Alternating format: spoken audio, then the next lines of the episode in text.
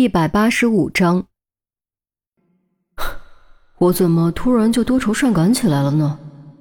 扶着围栏，严峰自嘲笑笑。他不是个特别多愁善感的人，或许只是这个时间点太特殊了吧。季兰因不知所踪和严心爱的亲缘关系，寄人篱下的现状，乱七八糟一堆因素加在一起，让他这个不那么多愁善感的人也突然变得多愁善感了起来。刚准备回去闷头睡一觉，将乱七八糟的情绪全忘掉，手机突然叮咚一声，掏出来一看，居然是于冰发来的信息。原以为只是询问搬家的情况，哪知道一打开，顿时吓得手一抖，差点把手机扔出去。信息的内容是一张照片，一张浓妆艳抹、烈焰红唇的女装照片。对于那次女装，她一辈子都不会忘记，并且坚决不会再发生第二次，所以一眼就认了出来。照片中的女装大佬不是别人，正是自己。可于冰怎么会有自己女装的照片呢？难道……严峰猛然记起，当时于冰就坐在自己旁边，一定是那个时候偷拍的。哎呦！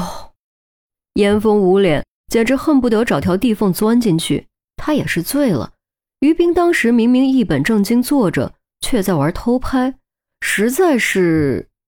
他已经找不到什么合适的形容词来形容了。于冰的行为再一次颠覆了他对于冰的认知。你偷拍我？严峰回复，故意加了三个感叹号，以及一连串的惊恐表情。于冰似乎在等他回复，消息弹得特别快，一个字：对。对，还对。严峰感觉自己要吐血了。删掉删掉删掉。为什么？于冰问。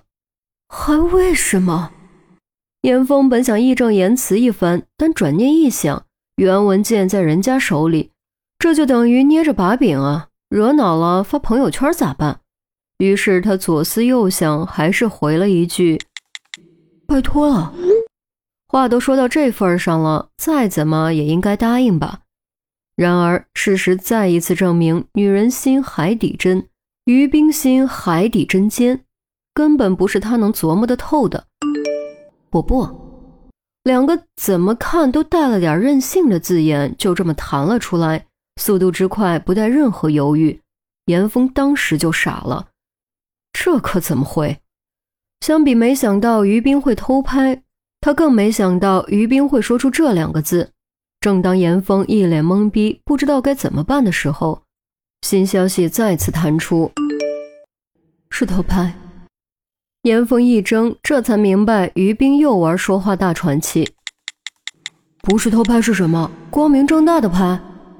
对。于冰的回复又是这个字：还对。严峰无语了好一阵儿，才明白过来，于冰在和自己开玩笑。线上的于冰可不是线下的于冰，当初季兰因那个案子才刚认识，他就敢问自己是不是足控或者解控，现在这么熟了，线上开玩笑完全在情理之中，只是自己习惯性带入线下，所以总是会不适应。玩笑归玩笑，你可千万别乱传。调整到和线上于冰聊天的心态，严峰严肃强调：这你可以放心，我没朋友圈。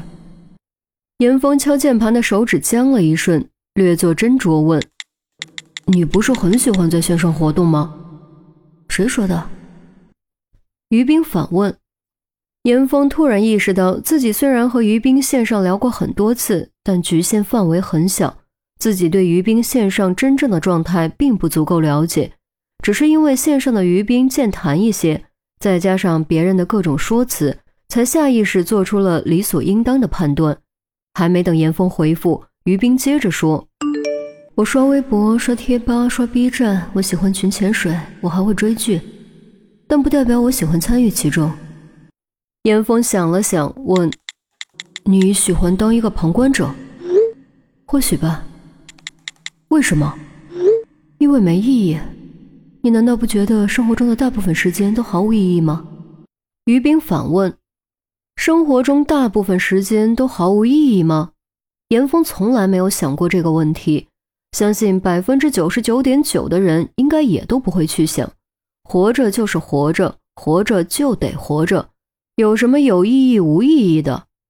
严峰道，你有点消极，我还以为线上的你会积极一些。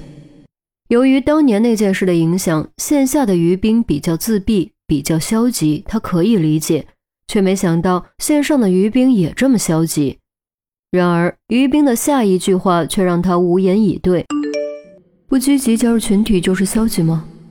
一定要假装合群，大家热议什么喜欢什么就假装喜欢参与进去，这就算是积极了吗？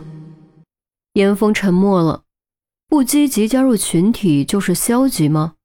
人是群体生物，人需要群体而活，所以大家喜欢什么就去喜欢什么，大家关注什么就去关注什么，大家嫌恶什么就去嫌恶什么，这是多数人默契达成的共识，也是融入群体生活的方式。可是这真的就算是积极吗？不这样就真的算是消极吗？他无法回答，因为他自己也不知道答案。于斌的信息又来了，而且更加犀利。一群假装到自己都信以为真的傀儡而已。严峰叹了口气，虎口而已，不是每个人都能像你一样有条件做选择。于斌突然不说话了，严峰这才发觉好像说错话了，赶紧解释，我不是这个意思，你别放在心上。你是这个意思，也没说错什么。于斌回复，不说这些了，你的伤怎么样了？严峰也不知道怎么聊着聊着就有点针锋相对了，赶紧转移话题，避免气氛进一步搞僵。于斌却完全没有理会严峰转移话题的意思，你不用害怕，我没生气，我还不至于为了这点事生气。不至于为了这点事生气？上次吃小龙虾，明明只是因为金兰英的出现就已经生气了。我只是想知道你在面具下隐藏的是什么。看到这句话，严峰蓦地全身一紧，下意识以为于冰知道了什么，但他立刻就意识到这不可能。我没隐藏什么。严峰故作镇定，却连标点符号都忘了加。于冰沉默了一会儿，并没有继续追问。你不愿意说就算了，毕竟往后我们要同住在一个屋檐下，我只是想更了解你。好了，我困了，先睡了。聊天戛然而止，严峰捏着手机吹着夜风，默然无语。虽然早知道和于冰聊天并非易事，但这次聊天还是让他有些不知所措。他不只是犀利，还非常敏锐。